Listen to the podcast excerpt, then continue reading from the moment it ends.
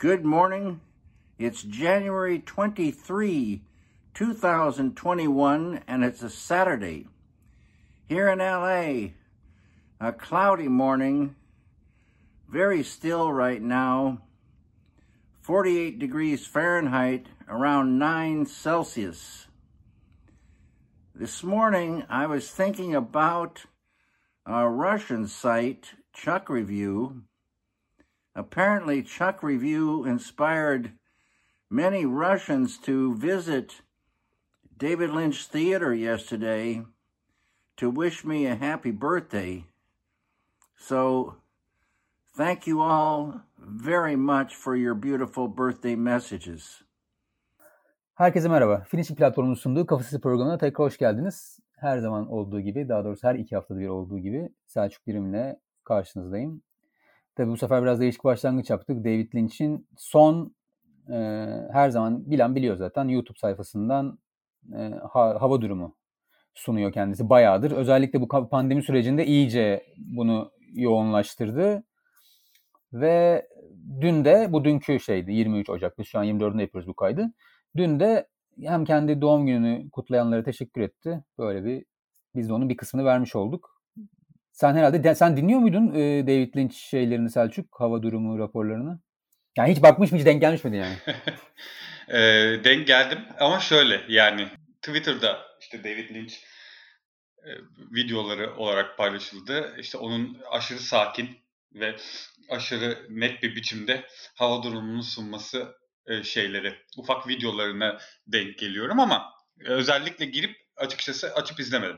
Ben de birkaç tanesini izledim. Ben 2008'de ilk e, David Lynch böyle çok fanıydım yani. Hala da en sevdiğim yönetmenlerden biri de ama o zaman artık filmlerini hepsini tekrar tekrar izlediğim, tekrar tekrar izlediğim dönem. O zaman denk gelmiştim. Bayağı garip. Zaten 2000, 2000'lerin başına itibaren yapıyormuş yani ben 2008'de gördüm ilk. O gerçekten... Ben de en, senden duydum. Aha, o enteresan gelmişti. Evet, ben de etrafımda kim varsa söylemiştim. Ya David Lynch'ten şöyle bir iki cümlede bahsetmek istiyorum. Geçen günde doğum günüydü zaten. Geçen gün dediğim yani geçen hafta 75. yaş gününü kutladı usta. Yani benim hayatımda çok özel bir yeri var. Özellikle e, Eraserhead, e, Blue Velvet, Wild at Heart üçlüsü çok çok tepelere koyarım. Bir de Twin Peaks dizisini yaptı tabii 90'ların başında. Onun da ilk sezonu inanılmazdır. Mesela daha hala 3. sezonunu izleyemedim yeni yapılanı. Biraz da elim gitmiyor niyeyse. Evet. Ama güzel şeyler duydum Neden aslında. Abi? Bilmiyorum ki. Yani çünkü e, çok garip bir dizi Twin Peaks ve o bıraktığım yer aşırı garipti diziyi. Hı hı. Yani sonraki filmi de aynı şekilde. O hali çok hoşuma gidiyor. Öyle kalsın o yüzden şimdi birazcık böyle aynen ne yapacaklarını hiç bilmiyorum acaba bir yere mi bağlayacaklar ne kadar olaylar zaten yine şeyin yıllar sonrasında geçiyormuş cinayetin. Yine aynı karakterler biraz yaşlanmış halde. Aslında o yüzden biraz da ilginç geliyor ama yani kesin izlerim zaten. Bakalım zaten şu kışında daha hala önümüzde uzun bir kış var. Karantina ben dönemi. Kyle MacLachlan'ı da çok seviyorum abi. David Lynch'in fetiş, fetiş oyuncusu. Çok tatlı süper. bir adam bence. Ee, yani çok da iyi. Zaten David Lynch'in o filmlerine inanılmaz uyuyor ya. Evet evet kesinlikle ve çok ilginç bir şekilde onun e, şey yani çok ilginç değil tabii adamın kariyeri de e, David Lynch filmleriyle birlikte eş zamanlı olarak çok dev dizilerde de oynadı Kyle MacLachlan. İşte 80 City'de uzun seneler oynadı. İşte ondan sonra Desperate Housewives'a falan geldi. Öyle ilginç bir geniş yelpazesi var kendisinin. En sevdiğin David Lynch filmini sorayım bari konuyu değiştirmeden. Blue Velvet. Benim de galiba yani. Çok en garip filmi bence o. Ya mesela son filmleri e, Mulholland Drive ile Inland Empire artık çok kafa yakan filmler. Evet. Ben mesela Inland Empire ile çok aram yoktur. Mulholland Drive'ı enteresan birkaç kere izledim yani. Severim ama bence asıl o hani o kafa yakmayla hikaye götürme işini en iyi dengelediği film aslında bence Lost Highway. Hani ondan öncekiler de çok acayip ama artık Lost Highway'de bir iyice o şeyi kırıyor kafayı ve çok acayip bir film yapıyor. Hatta ondan sonraki The Straight Story'de ben bunu ilk defa geçenlerde izledim. Tek eksik olan David Lynch filminde. Ona da elim gitmiyordu. Çünkü işte ya çok aşırı manyak David Lynch fan, fanları tarafından çok sevilmeyen bir film. Neden sevilmediğini anladım. Filmi izledim. Dünyanın en normal filmi daha doğrusu. David Lynch'in en normal filmi. Ve tam da bu sebeplerden dolayı garip bir film yani. Ben yine de çok sevdim tabii filmi. İzlemeni de. Tavsiye ederim. David Lynch çok ilginç bir adam ya gerçekten. Onun şeyini e, okudum geçen. Mad Men oyuncularından John Hamm ve Elizabeth Moss'la olan bir anısını okudum. Onlar işte başrollerde işte Don Draper'la Peggy Olson karakterlerini canlandırıyorlar Mad Men'de. Ve Almanya'da bir ödül sanırım töreninde şeyle tanışıyorlar. David Lynch'le tanışıyorlar. David Lynch diziyi izliyormuş Mad Men'i ve bunlara hayranmış.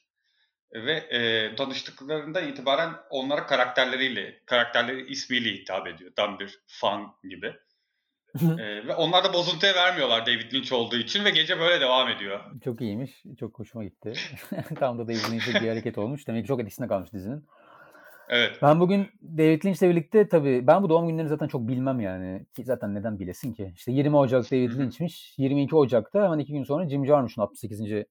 doğum günü. Şimdi David Lynch benim için en tepelerde Jim Jarmusch da ilk konuma girer herhalde en sevdiğim yönetmenler. Özellikle üniversite dönemi açık ara en sevdiğim yönetmendi yani. Hiç tartışmasızdı benim için. Çünkü ben Permanent Vacation, pardon Stranger Than Paradise'ı izlediğimde gerçekten film yapmalıyım gazına ilk defa gelmiştim ve böyle filmler yapmalıyım diye düşünmüştüm. Sonra zaten o dönem filmleri inanılmaz yani. Down by Love, Mystery Train, Night on Earth, Dead Man belki de tek sevdiğim John Depp filmi olabilir şu an 2021 yılı itibariyle. yani onun, diğer John Depp filmlerini ki küçükken seviyordum da yani şimdi hiç aklıma düzgün filmi gelmiyor adamın. Ya yani Jim Jarmusch'un son dönem filmlerinin bazılarına çok aram yok. The Limits of Control mesela. Çok sevmiyorum son filmin hakkında... Broken Flowers vardı bir de galiba Broken Flowers'ı seviyorum ben. Bill Murray de zaten çok sevdiğim için belki. The Dead Don't Die diye bir film var en son mesela. Çok kötü gözüküyor fragmanından. Hiç canım gidesim gelmedi. Çünkü ondan önceki filmi de Patterson çok çok iyi bir filmdi yani. Hatta Only Lovers Left Alive'da ve çok farklı tarzda iki filmler. Jim Jarmusch da böyle farklı tarzları kotarabilen ama evet. genel olarak Hollywood'un hipster yönetmeni de dediğiniz cool abilerindendir. Adamın bir de hayat hikayesi çok ilginç. Böyle 70'lerin sonunda New York'ta takılıyor. İşte television grubuyla takılıyor. İşte Sonra Sonic Youth'la arkadaş oluyor falan. Aslında müzisyen olmanın da direğinden dönüyor yani. Sonradan e, film yapmaya karar veriyor. Permanent Vacation'ı yapıyor. Böyle de değişik bir şey var. Ondan da yeni bir film projesi şimdi tabii aklımıza yani şu an öyle bir haber yok ama her zaman tabii ki bekliyoruz. Peki o zaman sana ben aslında az önce David'in sorusuna cevap vermedim ya. Gel cevap verdim. Evet, seninle aynı fikrim. Evet ben de Blue Velvet diyeceğim. Blue Velvet yani bana şey yani bir suç filmi e, böyle çok şey geliyor. E, diğer filmlerinden daha farklı yerde. Ne bileyim hissiyatı herhalde. Ya ben Wild at Heart'ı çok seviyorum. Nicolas Cage ile Laura Dern'in inanılmaz bir e, bence uyumu var. Yani ki ben, ki ben Nicolas Cage fanı falan değilim. Genelde de sevmem. Hatta öyle bir garip bir bakışı vardı Nicolas Cage'in her filmde böyle ağızları açık, gözleri açık böyle bir şaşkın bakışı var. Onu gördüğüm anda irite oluyorum zaten de. Ama sevdiğim filmleri vardır mesela. Yani Adaptation çok severim. Adaptation çok güzel bir film. Hı hı. Wild da çok evet. severim. Ya şey e, çok şey bir adam. Çok seviyor sinemayı. Çok e, böyle yoğun yaşayan bir adam. Yo, rollerini oynarken de o bahsettiğim bakışla birlikte diğer hareketlerinde onu hissettiriyor. Yani sana oyunculuk yaptığını fazlasıyla hissettiriyor sanki bana. Yani evet. Nicolas Cage filmlerinde. Ama son yıllarda daha bir sempatiyim kendisine eskiye nazaran. Ben de ben de ya. Underdog olduğu için galiba Olabilir. birazcık kenarda köşede kaldığı için olabilir. Yani, bizim de underdog sevgimiz tartışılmaz. Peki son bir haftada neler yaptın, neler izledin? Hiç daha doğrusu sana şunu şu yüzden soruyorum. Çünkü program öncesi e, Türkiye'de bir sürü yeni platform açılıyor. Biraz onlara mı kurcalasak evet. seninle bu hafta? Biraz baktık. Gain'e baktık. Gain ve Gain ve Eksen'i aslında daha çok merceğe aldık. İkisi birbirinden çok farklı iki platform. Ben e, galiba asıl Eksen'le ilgili çok enteresan bilgilerle geleceksin sen. O yüzden ben Gain'e Gain'le ilgili hemen bir iki şey söylemek istiyorum. Yani sen hiç bakamadın galiba. Gain'in baktın mı ya da? Ya Gain'in içeriklerine baktım Hı-hı. ama izlemedim açıkçası yani game biraz bana değişik geliyor. Tam nasıl anlayacağımı, anlatabileceğimi yani tam hedef kitlesini de anlamadım. Yani tam nasıl tutar mı onu da anlamadım. Mesela 10 bin adım diye bir dizi var. Başrollerinde Engin Günaydın'la Devin Özgür Çınar oynuyor. Ee, yönetmen koltuğunda Duygu Güzel Meriç varmış. Ya ben bu arada 10 dakikalık bu diziler. 10-15 dakika arası. Bu yeni yani ilk defa Gain'de gördüm bunları. Bir de Terapist diye bir dizi vardı. O da 15 dakika yani. Her bölüm 15 dakika bu dizilerin. Ve mobil izleniyor sadece game bu arada. Evet yani aslında şu an düşününce olay bu yani. Hani o otobüs beklerken, yolda yürürken, parkta otururken evet. oturup böyle 15 dakika bir şey izleyip sonra devam. Evet. Bir kafa. Kolay tüketilen içerikler e, sunuyor sana. Evet yani, yani çerez içerikler sunmak üzerine. Ben çok merak ediyorum tutu, tutacak mı? Çünkü daha önce denendi mi bunu da bilmiyorum. Yurt dışı bir karşılığı var mı? Yok. Bunun? Ha yurt dışında sanırım sanırım şey var. E, QB vardı galiba hmm. sanırım yurt dışında bunun karşı buna benzer bir program. Evet çünkü mesela film kısmına girdiğinizde de sadece kısa filmler var. Yani olay galiba evet. kısa içerik genel olarak. Farklı mecralarda tutan insanları e, bir şekilde bir araya toplamışlar işte Vedat Milor'u getirmişler. Vedat Milor sonuçta köşe yazıları yazan, evet. işte Twitter'da aktif, bir anlamda YouTube'da programlar yapan birisi. Mesela onu geyine getirmişler. Hı hı. İşte ne bileyim e, podcast, e, Can Bonomo aslında bir müzisyen işte çok tutan bir podcast var onun hı hı. o tarz mı? O onun Can Bonomo'yu ve birkaç ismi daha bir araya getirip başka bir konsepte bir oyun programı yapmışlar falan. Bence ilginç. Yani şey denemeleri ilginç. Yani bu tarz farklı şeyleri, içerikleri denemeleri. Ama ben şey konusunda biraz şey yapamadım, oturtamadım kafamda. O da benim herhalde cahilliğim. Sadece mobil üzerinden nasıl olacak, ne kadar yürüyecek? Ben bu öngörüye sahip değilim. Umarım. Yok işte bence oturup evde evde izlememizi beklemiyorlar yani. Ben onu anladım yani. Ee, zaten ilk çıktığında biraz şey oldu yani. Ee, hani nasıl yansıtacağız falan diye çok fazla teknik sorular gelmeye başladı. İnsanlar çünkü televizyona yansıtıp televizyonda evde izlemek istiyor. Yani şu aralar pek dışarıda olduğumuz bir dönem değil ki. Yani kimse dışarıda vakit geçirmiyor. Hani normal gündelik bir şehir hayatında belki gain çok çok daha etkili olabilirdi pandemi olmasaydı ama Hı-hı. şu anda herkes evde olduğu için evinde televizyona yansıtıp izlemek istiyor evet. insanlar. Neyse kapatmadan konuyu şöyle söyleyeyim. Yani merak edenler bence baksınlar. Zaten bedava ve şey çok da fazla içerik yok şimdilik gördüğüm kadarıyla. Çok kolay hemen zaten dizi olarak terapiste 10 bin adıma baktım. Hani 10 bin adımla ilgili de söyleyeyim ya ben terapiste devam etmem herhalde. Ama 10 bin adım sanki böyle ara ara açıp izleyeceğim bir şey gibi. Hı-hı. Güzel bir uyum var aralarında. Ben ilk bölümü çok beğenmedim. ikinci bölüm alıştım olaya. Fikir olarak da fena değil. Hep bir yürüyüş sırasında başlarına geçen olaylar. İki eski sevgili beraber yürümeye karar veriyorlar. Her gün 10 bin adım atmaya karar veriyorlar. Ve hani bazen komik olan enteresan şeyler var. İki karakter de, iki oyuncusu da bu arada Foça'da e, ikamet ediyor senenin belli bölümlerinde. Oradan da bir sempati duyabiliriz. Sen de ben de Foça'yı Aa, Ben Devin Özgür Çınar'ın bilmiyordum Foça'da yaşadığını. Ha o da o da o bu, burada yani sürekli değil ama işte geliyor. Foça'da çekselermiş keşke ya. İstanbul'da çekmişler. Keşke. Gördüm yani hep böyle Bağdat, Bağdat Caddesi falan yürüyorlar. Ve şimdi asıl olayımıza geliyoruz. Bomba hmm. gibi giren piyasaya Acun Ilıcalı'nın platformu Exxen. Ben hiç bakmadım. Bomba gibi mi girdi? Valla yani Acun Ilıcalı olunca ister istemez çok ses getirdi ve hatta ben duyduğum rakamlar yüksek sayılarda aboneye ulaştığı şeklinde ne kadar doğru bilmiyorum. Sen sen baktın ben bakamadım sene. Ya evet öyle açıklamalar yapmış. Ben de biraz baktım. içeriklerine falan baktım. İşte e, bayağı yüksek paralar harcadığını açıklamış. İşte abone sayısında istedikleri rakama ulaştıklarını açıklamış. Acun'un yaptığı şey geyiğinden biraz daha farklı. O tabii ki sadece mobil değil. YouTube'da tutan içerik üreticilerini, YouTube'da özellikle yerli, özellikle değil sadece yerli yani YouTube'da tutan içerik üreticilerini getirmişler abi şeye, eksene transfer etmişler. Ve bunu yaparken şey, YouTube'daki içerikleri kaldırmış o üreticiler ya. Hani artık eksendeyiz diye eski programlarını. Eskileri de kaldırmışlar. Kaldırmışlar. Hayır tamam hani yenilerini orada yayınlamamazlar yani. Onu anlarım da. Eskileri... Hiçbir şey izleme. Artık sadece eksendeyim gibi yani. Ee, böyle bir giriş yaptık piyasaya. İşte ben e, açıkçası içeriklerine baktım. Hiçbirisini zaten ben e, şeyde izlemiyorum. Yani normalde de YouTube'da açıp izlediğim içerikler değil. O yüzden pek ilgimi çekmedi. Bir de şey e, işi çok ilginç. Yani ilk çıktıkları zaman e, Twitter'da şeye denk geldim. Birisi e, işte üye olmak isterken e, bu üyelik e, şey sayfasında e, üyelik sözleşmesi sayfasında Blue TV'den direkt komple o sayfanın içeriklerini sadece Blue TV eksenle değiştirerek kopyalamışlar işte şimdi üye oluyorsunuz mobil bu platforma falan zarsut diye. Hı hı. Fakat bu kopyalamayı copy paste yaparken şeyleri unutmuşlar. Linklerin bridge'lerini Blue TV olarak bırakmışlar ve e, tıkladığın zaman Blue TV'ye yönlendiriyordu. Yani böyle bir şey var. Ben bunu bizzat denemedim ama böyle bir şey yazıldı. Bu çok komik yani eğer bunu yaptılarsa bu kadar büyük yatırım yapılan bir projenin bu kadar baştan sağma yapılması da işte bize özgü, Türkiye'ye özgü bir şey. Bayağı garip bir. Türkiye'ye şey. demeyelim de işte Türkiye'deki gibi ne yaparsak yapalım tutar zihniyetinde olan insanlar özgü bir durum. Neyse yani bunu da şaşırmadım zaten. Peki fiyatlandırma politikasına ne diyorsun? 10 bin lira, 10 lira galiba tam şimdi yanlış bir şey söylemeyeyim ama 10 lira kadar reklamlı galiba 19 lira civarı da reklamsız. Evet yani o, ona da ona da biraz tepki geldi işte hem para veriyoruz hem Ya dünyanın en saçma diye. şeyi ya.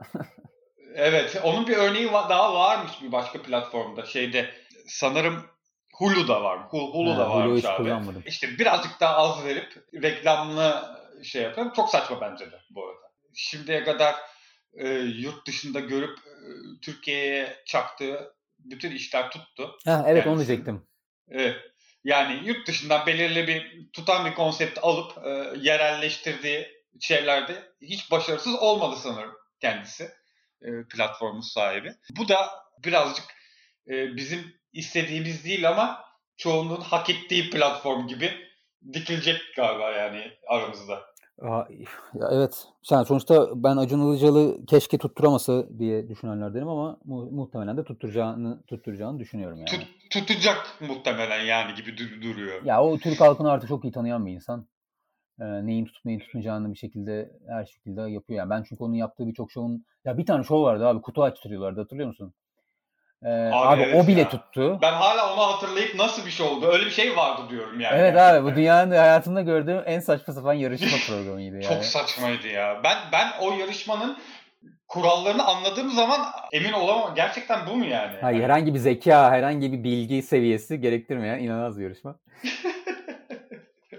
Gerçekten işini biliyorsun Acun diyelim. Yani bence yine bu arada yani bir tabii şu an içerikler acaba ileride gelişir mi gelişmez mi? Kaliteli içerik korumaya çalışır mı? Sonuçta adamın da bir sürü tanıdığı var abi. Evet.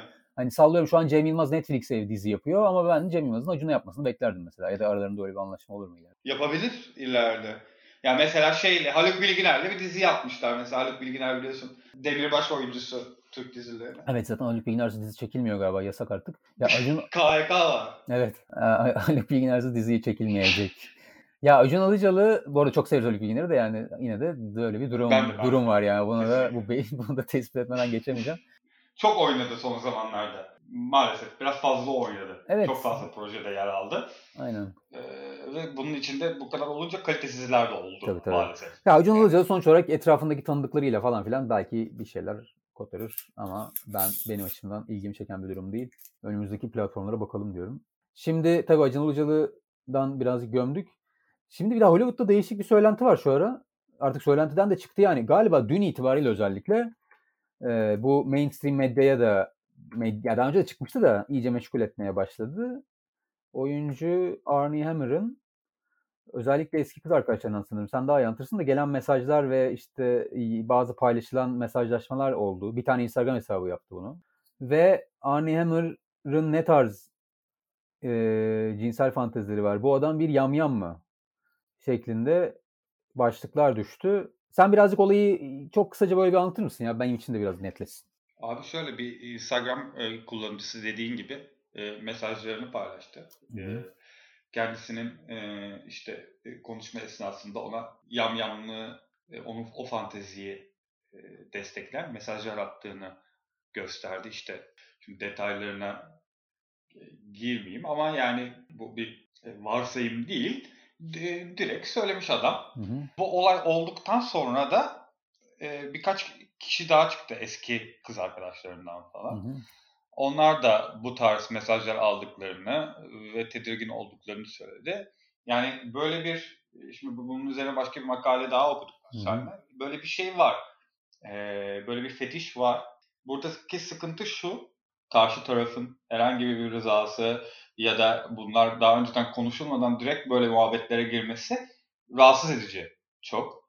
Ee, şu anda o konuşuluyor. Olay bir açıklığa kavuşmuş değil. Abi bu tepkiler o kadar büyüdü ki Armie Hammer bu Jennifer Lopez'le birlikte oynayacağı Shotgun Wedding diye bir filmden kendisi ayrıldı. İşte ben alemi böyle bir dönemde yalnız bırakıp çekimlere gidemem şeklinde de bir açıklama yaptı ve açıklamaları da yani bu iddiaları da kabul etmedi. Evet yani Olay bu. o Şimdi. telefon görüntülerinin gerçek olup olmadığı da galiba sanırım henüz kanıtlandı mı bilmiyorum. Evet yani bu olay ortada şu anda evet, tamamen. Önümüzdeki günler bayağı enteresan şeyler olacak. Hatta bir tane de Instagram'da yayınlanmış bir video var. Tabii biz bunun ismini görmüyoruz yani neyse ne bilmiyorum yani olay nedir. Army onunla ilgili de polise ifade verdiği söyleniyor. Ama sanıyorum başı dertte artık bu saatten sonra. evet, evet, evet. Yani şey taciz varsa ortada. Evet, Call Me By Your Name ile zirveye çıkan kariyeri bundan sonra aynı şekilde gitmesi bayağı zor gözüküyor. Bayağı zor gözüküyor. Aynen öyle yani. Evet biz de böyle olayla ilgili enteresan bir şeyler elimize geçerse bir yandan da o kadar absürt absürt bir durum ki yani. Ya zaten hani çok çok konuşuyoruz böyle özellikle sektördeki kadınların uğradığı tacizler vesaire. Ama bu olayın bambaşka bir boyuta getiriyor yani. O yüzden çok merakla takip edeceğiz. Şimdi bu program böyle bitecek de önümüzdeki bölüm iki hafta sonra bir şey konuşacağız biz. İlhan Mimaroğlu belgeseli yayınlanacak Mubi'de. The Robinson of Manhattan Island isminde.